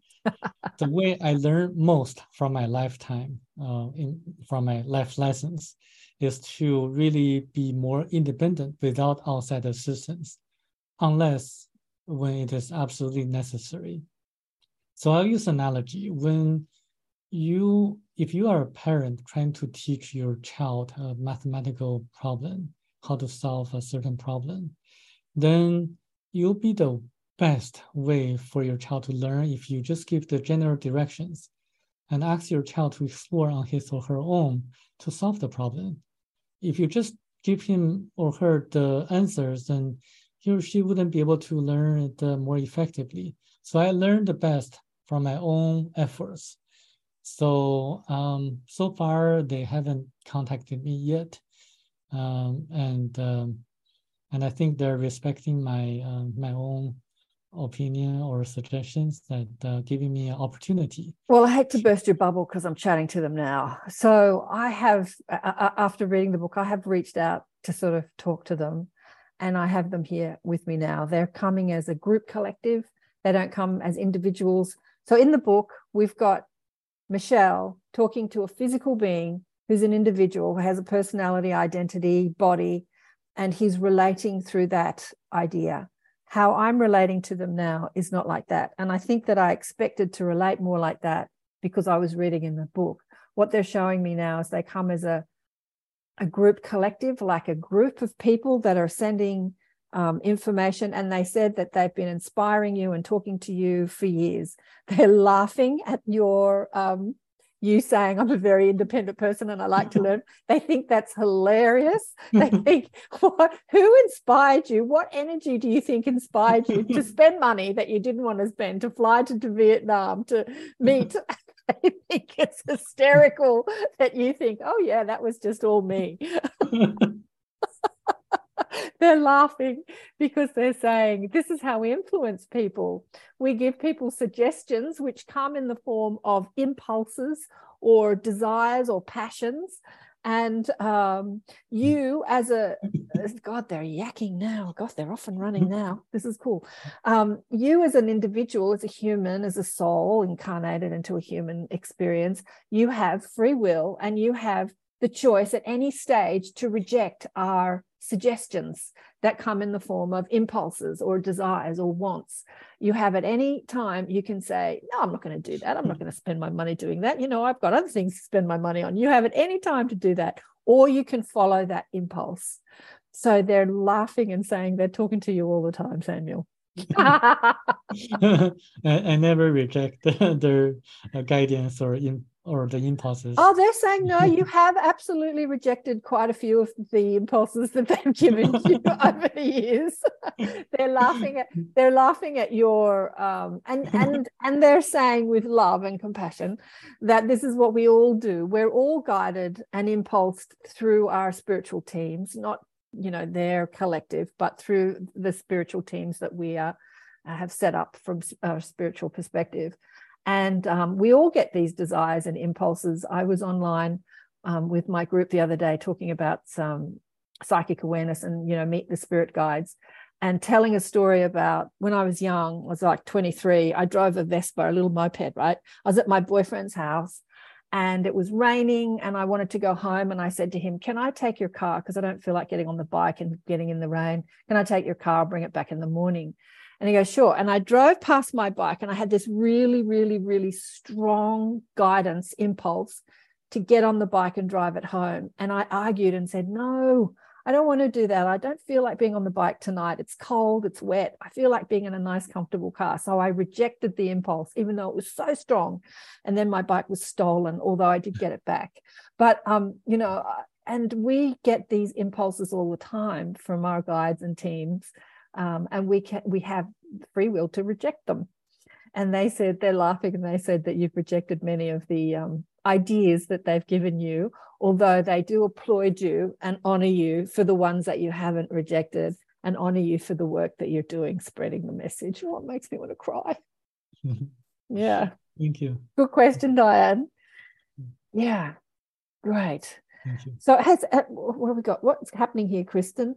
is there are there bodies that are manufactured close to what is cloning on earth that's a good question are the bodies that are manufactured close to what yeah that's a good question samuel so intellectually gifted he is spiritually gifted uh, or learned any spiritual or myth modalities mystic modalities oh yeah so kristen two questions are the bodies that they manufacture similar to what is cloning? What do you think about that? Again, a question for Tao.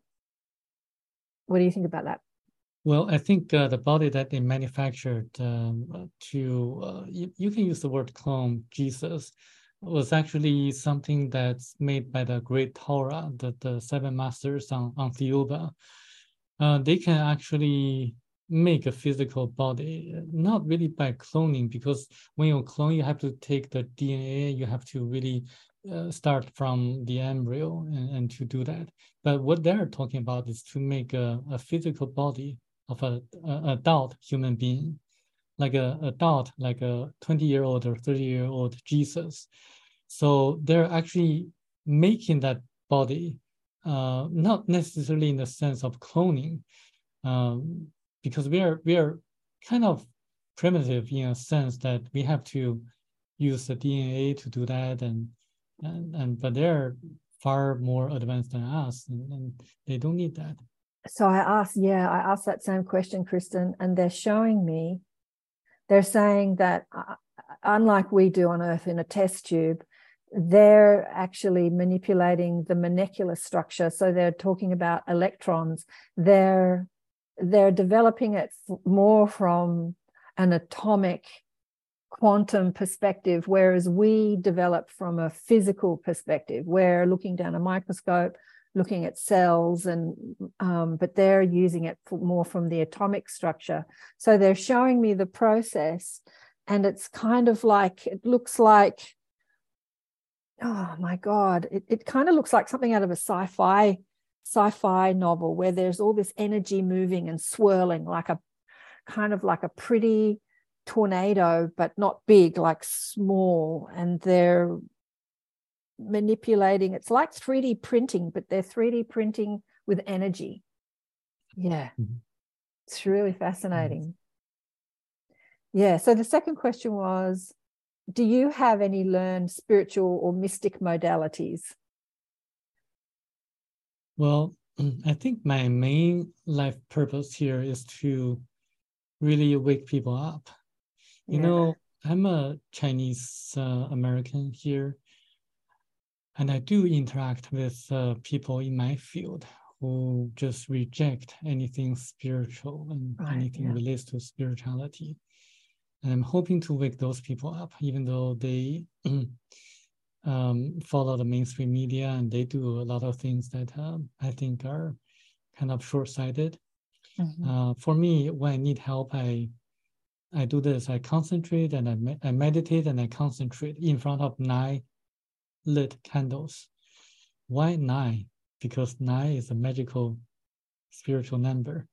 Nine. And it's actually yes, nine candles. Nine candles. Um, mm-hmm. And I look for knowledge, wisdom, love, and compassion.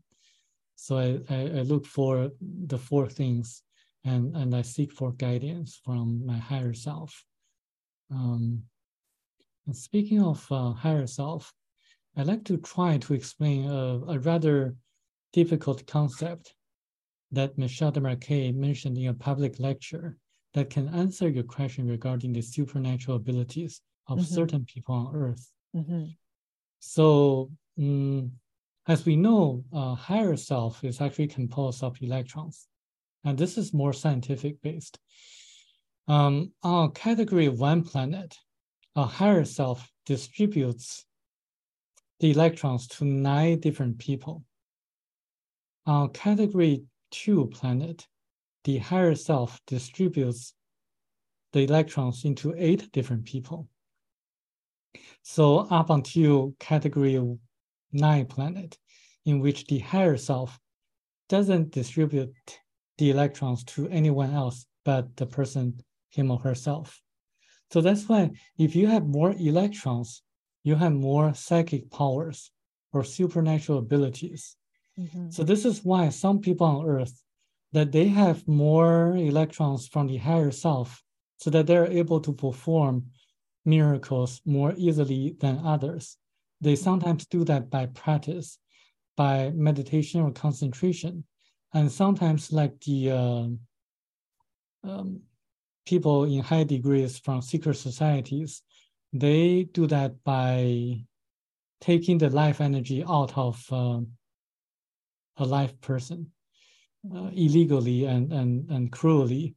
So, so there are different ways to do that. But, but the, um, the secret society members, the members of the secret society, they're going to regret what they did to the live people because when they go through the life reveal process after they die, they're going to witness everything they did in the lifetime. Mm. And they're going to feel the feelings of themselves and also the others who uh, took on the uh, the cruelties that they did. so they're going to feel everything is like a holographic environment, a film in which they would feel how the other people felt when they did certain things onto the others. And they're going to evaluate how they did in their lifetime. They're going to regret how they did it. Um, so I hope this uh, makes some sense that the electrons control, uh, the, the amount of electrons control the uh, supernatural or psychic abilities a person has. Mm, beautiful. Thank you for that. That's a great explanation. So Anne says maybe Samuel is from their planet. What do you think, Samuel? Do you think you're from Thiaoouba? You know, it's it's a mystery. I don't know. well, I can tell you because I asked.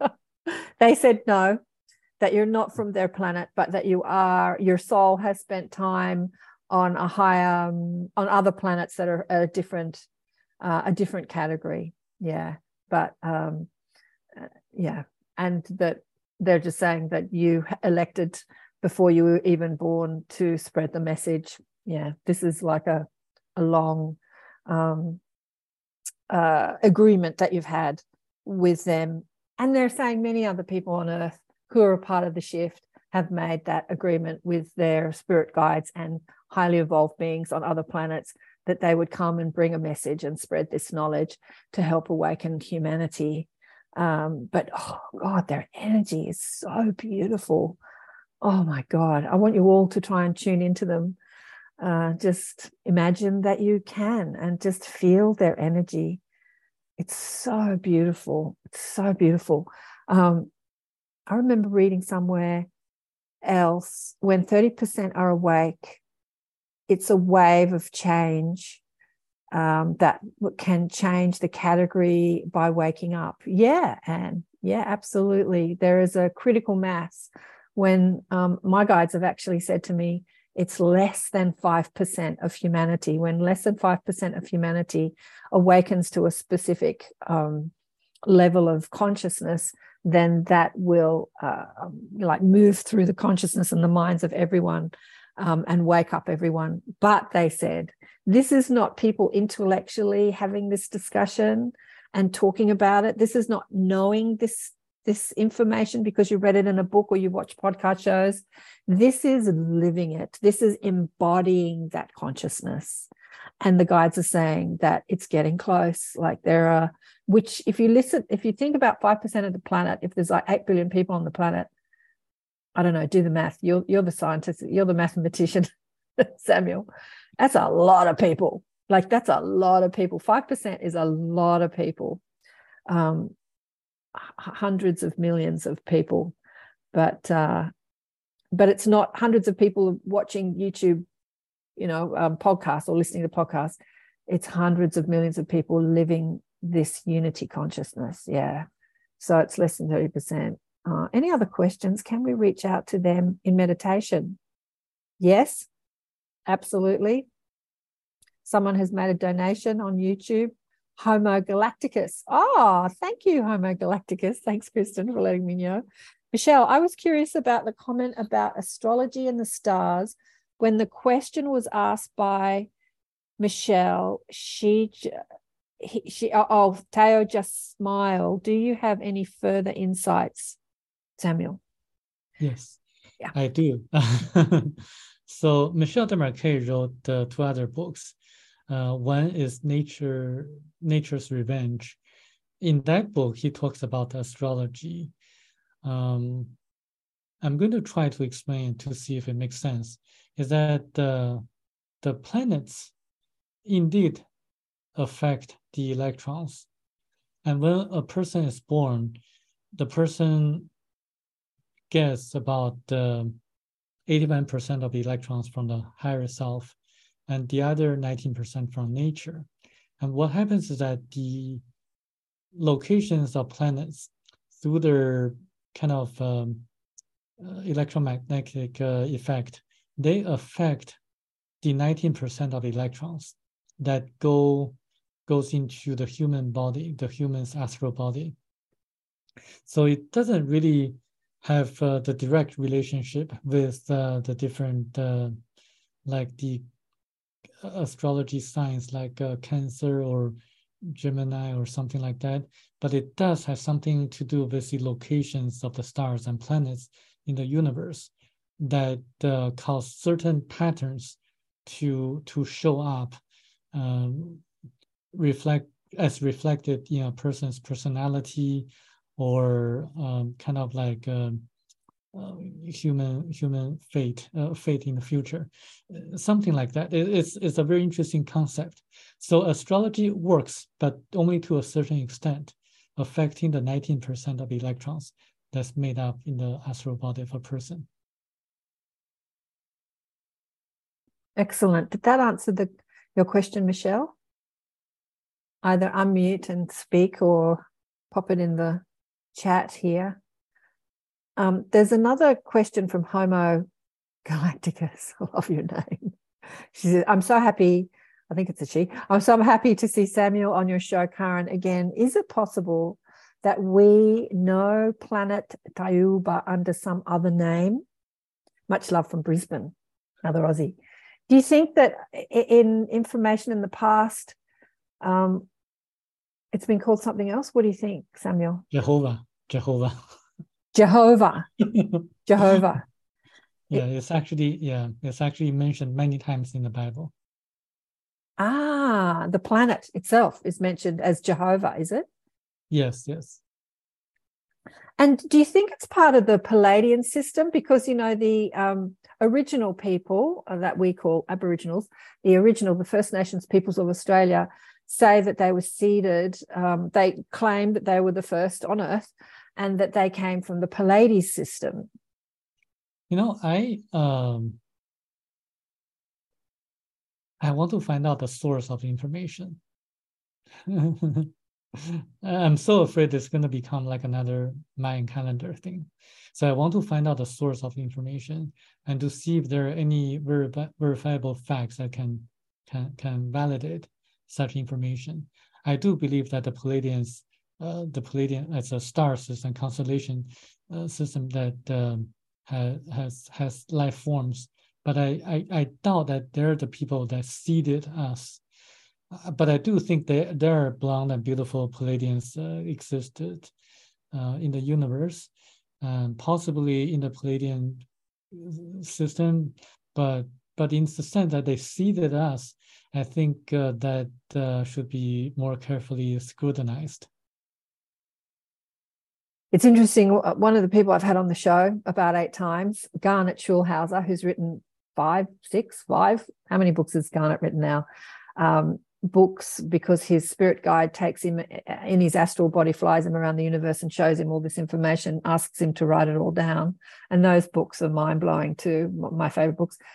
I think in one of the first books that he wrote uh, during his astral travels, either book three or f- two, three or four, anyway, he was taken to a planet that was run by, he said the beings look like spider, like they looked like spiders. He said that's the closest he could come, like spidery beings, and they lived underground on this planet. And their job in the cosmos was seeding life on other planets. So life being not just, you know, human type lives, but I would say plants and animals and life on on planets.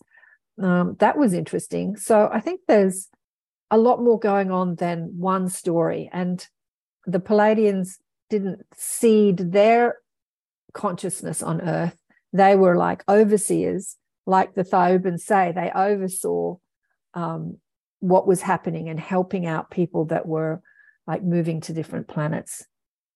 Again, I'd like to go back to my like my own logical thinking, which is that I'm a very I'm a person really hard to be convinced of certain things. I, I need to look at the evidence. I mean, for channeled information, channeled messages are like that. I used to read a lot of channeled messages, hoping to find information that's going to be useful and helpful for us, for our future. A lot of the channeled information are so general.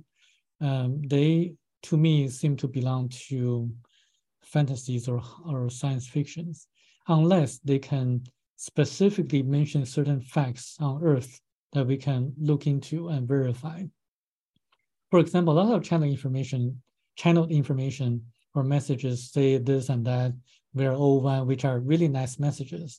But in order for me, like Samuel Chong, to be convinced, I have to see more evidence, more facts, specific verifiable facts, such as uh, Thiaoouba prophecy says, um, like uh, blue light has antibacterial, antiviral effects. Um, things like uh, if you go to the like Galapagos Islands, it's actually formed by uh, an asteroid hitting Earth, uh, something like that, like that, that we can really verify with um, something we can see, we can we can we can touch, and, and something exists in reality. So this is just me personally. I, I have to scrutinize the information very carefully. Fair enough. Yeah, we all do it our own ways. Um, or you can just ask your spirit guides, is what I do. Um, Lynn has an interesting question here about GMO foods being dead foods and no energetic response or nutrition. Mm. What about cloned people or those created there? Uh, what, what, what's the question, Lynn? Where are you? Do you want to ask it? I don't really understand the question. I don't know where the food and the cloned people come together. Do you want to unmute and ask that question?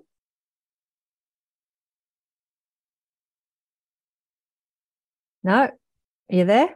No, no, no. All right. I don't really understand. Um, yeah, I'm here. Yeah. Yep. Mm-hmm. Yep. Can mm-hmm. you hear me? So the question is that genetically modified stuff that's made in labs, we're told don't eat it or, or it's modified or don't eat the food like the vegan food that's made in labs. It's gonna, it's got no life force and no energy force to um, give our life body, our energetic body nutrition. If a person's made in a lab and it's cloned, what about their life force? Do they have it? Are they in connection? Um, is there a positive and negative charge? How's their electrical being in their essence created? So, so Lynn, um, so, Lynn, um, have, you, have, have you read the book? I've read half the book.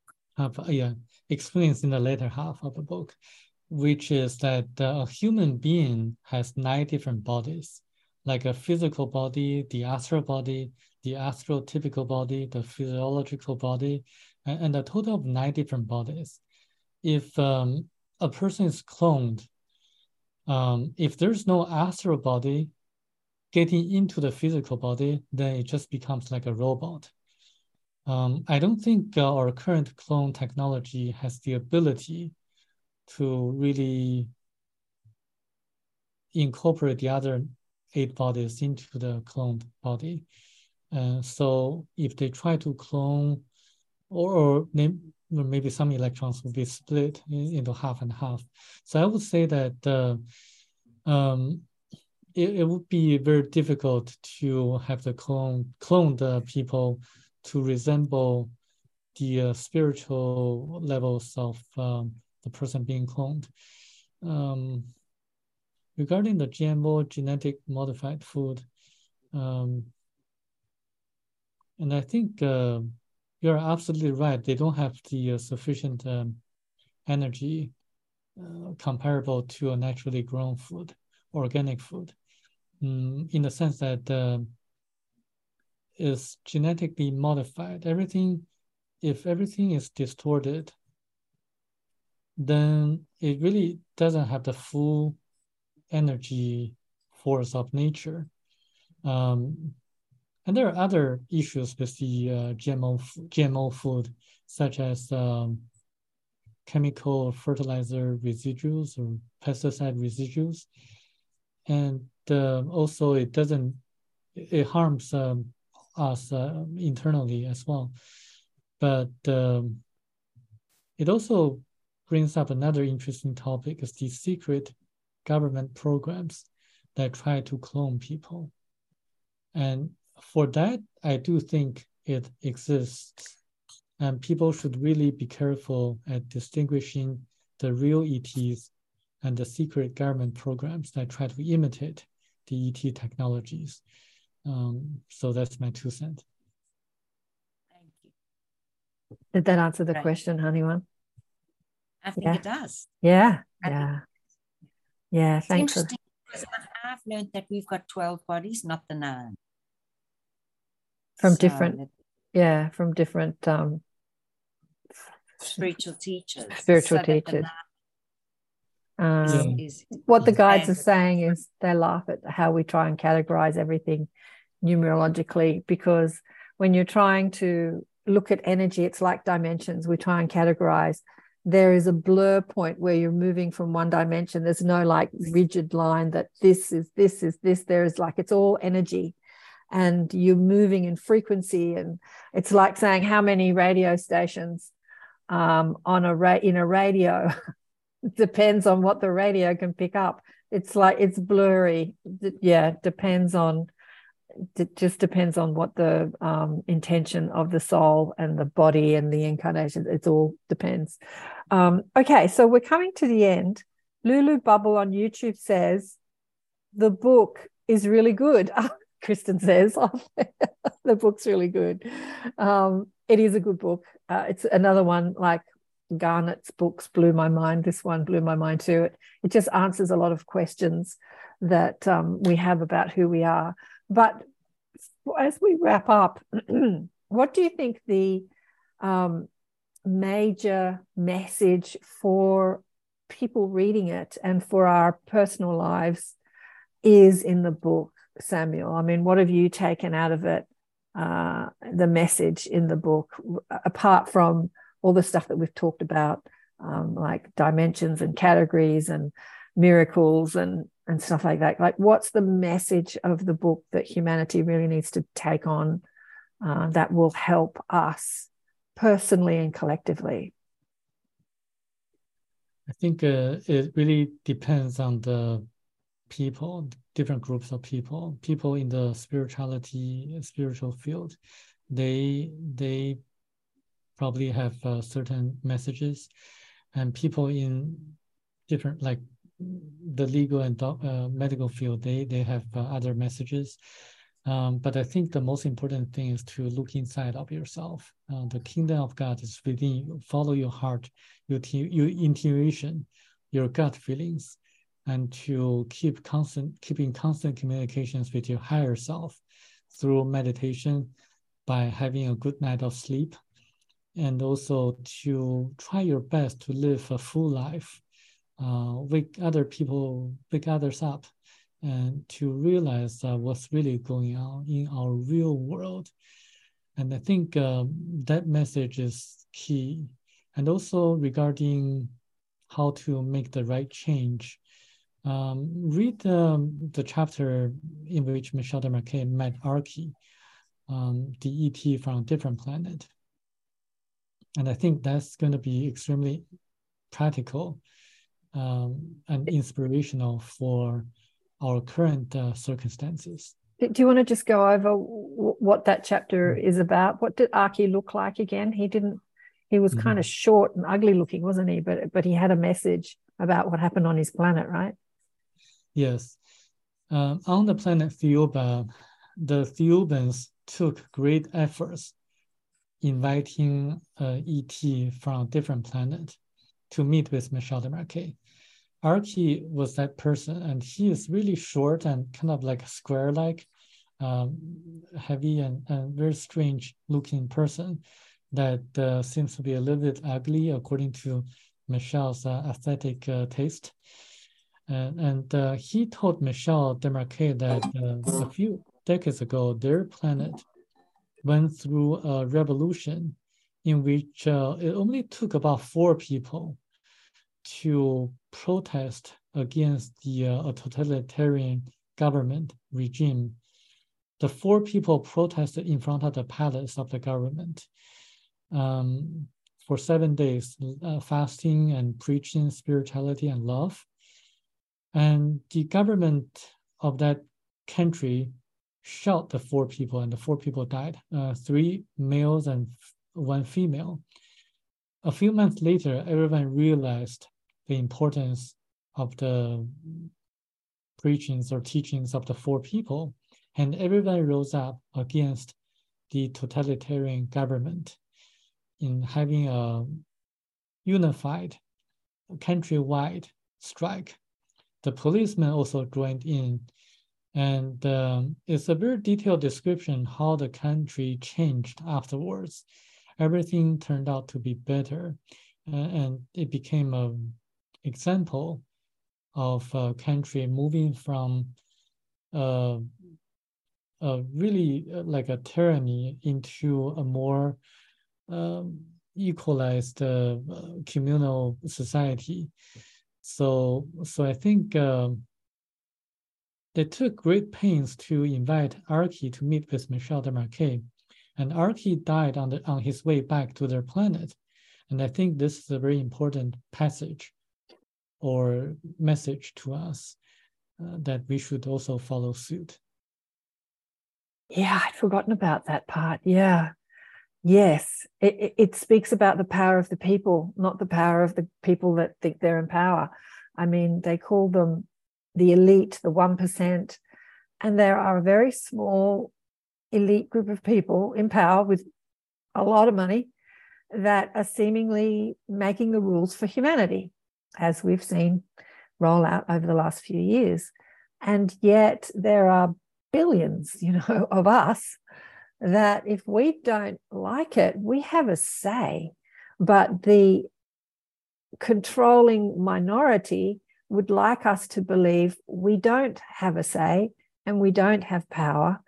And I don't think our power is in being angry at what's happening, which is like the message that Archie said, you know, the revolution, because there have been a lot of people revolting. I mean, there have been mass demonstrations all over the world, all over the world, including China, Um, is that making a difference to government policy at the moment? No. Um, will it? I don't know. But as as the guides say through uh, the Abraham material, uh, one person connected to the stream of pure positive energy, which is the stream of your own soul, which is the stream of consciousness that comes from your own higher self, is more influential than a million who are not. So we have the power to change things through love and not through resistance, but we do have the power to change things. And it is that um, message I think that the book demonstrates and that you talk about it is the evolution of our spiritual practice. It is um, when we raise our vibration and evolve our own consciousness, we have unbelievable powers like they have evolved their consciousness. They live in a, a, a physical environment, but and yet they have the ability to heal, to manufacture bodies, you know, through the power of mind and um, working with the elements and the electrons. They have the power to levitate. They have many powers that we would would seem like miracles, as Jesus demonstrated, walking on water. Well, walking on water is them, you know, using their levitation powers, right? So, as you said, Samuel, people can do that. People can levitate by using the power of their consciousness and raising their vibration and having more of a connection to their soul's frequency or that frequency of pure positive energy. So, yeah, we are powerful. Thank you so much, Gloria says. Must take off, dog Frankie. Thank you so much. Anne says, yes, we are powerful. And I think the message in the book does demonstrate that, yeah, with the power of concentration, as you said, and um, our spiritual journey, we can create anything we want to create, including including changing, shifting this world from tyranny. What does he call it in the book? The planet of sorrows Yes, the planet of sorrows. Yeah, moving this planet from a planet planet of sorrows to a planet, a thriving planet, as Foster Gamble says from the, you know, the the documentary Thrive, and I think that taking our focus off our own personal needs and being more collectively focused, I think is a powerful thing because humans are so focused on self. What do I, you know, me? What do I get? What do I need? Me, me, me, me, me, me, me. Like I would call it the planet of me instead of the planet of we. I would say moving our, shifting our focus from the me to the we. And that will definitely evolve us. What do you say, Samuel? Yes. Through uh, nonviolent resistance, nonviolent resistance is a key word. Mm-hmm. Thank you so much for coming and talking with us today. Mm-hmm. Thank and you. thank you, thank you, Kristen, for helping me out today with the messages and restream. We hardly had anyone ask anything on. We had a couple of donations, and thank you so much. Lulu Bubble, the book's really good. Violet, thank you. I agree with you 1000%. Um, so we, we, only had a couple of, uh, and we had no one commenting on Facebook, which I thought was interesting. I don't know if Facebook's showing any of my stuff anymore to anybody. I've got it streaming on three different Facebook platforms, uh, three groups, and um, my profile and a page. And yet, I don't seem to have had any comments on Facebook. Um, but we've had lots of comments from the people on Zoom. Thank you, everybody who has been on Zoom with us today. And any final messages before we go off the live, Samuel? Yeah, I would strongly suggest people to read the book in detail because what we have been talking about so far in the last two hours is only about maybe 10% of the book. Absolutely. additional 90% that's going to benefit you, your friends, and your family members, family members. And reading this book is the best investment I've ever made in my entire life. Remember, I studied the financial markets. When I say this book is the best investment, I have ever made in my lifetime, you're going to see the value of the book. Yeah. Yeah, well, yeah, absolutely. iPhone says, Thank you, Samuel, so much. Fascinating. And shifting focus from me to we and nonviolent resistance, as you both said. Thank you. Thank you. Diane. Oh, that's Diane W., who's on iPhone. Right. Um, thank you again, Samuel. Uh, let you. me just put myself back on screen. Here we are um, yeah, thank you again. I'm just going to go off the live stream and we'll have a bit of a chat with the group. So thanks everyone that's been watching to the live stream, and I'll catch you soon. Catch you next time. Okay, stop the live streaming. All right, and I might just stop. Yes. Okay, so you're going to talk about the birth chart of Jesus. Yeah, go yes. ahead. Um, yeah, previously the question was asked about uh, astrology. Yes, astrology works uh, to a certain extent, and the Thiaoubans are the masters of the universe and, and nature, so they know how to incorporate astrology into everything they do. So there's a famous astrologer um, who received a mysterious phone call one day and giving him a birth date, time, and also the year, requesting him to make a chart and to uh, do a reading. And he did, and he found that chart to be extremely powerful and uh, amazing and astonishing, that it seems to be a perfect human being. And according to that birth chart, um, the time and the date was uh, March 28th, the year AD 28th at 5.40 a.m. Uh, in the city of uh, Bethlehem, uh, where Jesus was born. And um, it's so perfect that it seems to be like a perfect human being, like a, a, a holy um, character. Uh, like Christ-like chart. But if you really look at the date, the year 28, it doesn't really match the biblical accounts, but it explains kind of uh, very reasonably and logically the book of uh, Thiaoouba prophecy, in which there are two Jesus Christs, one Jesus, one Christ. The birth date, March 28th, the year AD 28 at 5.40 a.m., could be the birth date and time of the second Christ, the second Jesus. Because the Thiaoubans would be able to incorporate everything they know about nature, including astrology, in making a Christ a perfect being. Um, and my article, which I posted here already, um, also documents the Chinese historical records of uh, um, anomalies uh, that they observed in the sky, which matched the accounts and descriptions um, in the Bible, which nailed the birth date of Jesus, the first Jesus, to the exact date, month, and year. So people who are interested may want to read that article. And so to make the story as the, described in the book, Thiaoouba Prophecy, more consistent.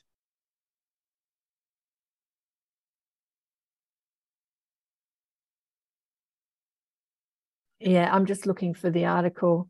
Uh, I'm just going to repost this Jesus um, copy link. I'm just reposting it for people that didn't see it in the chat.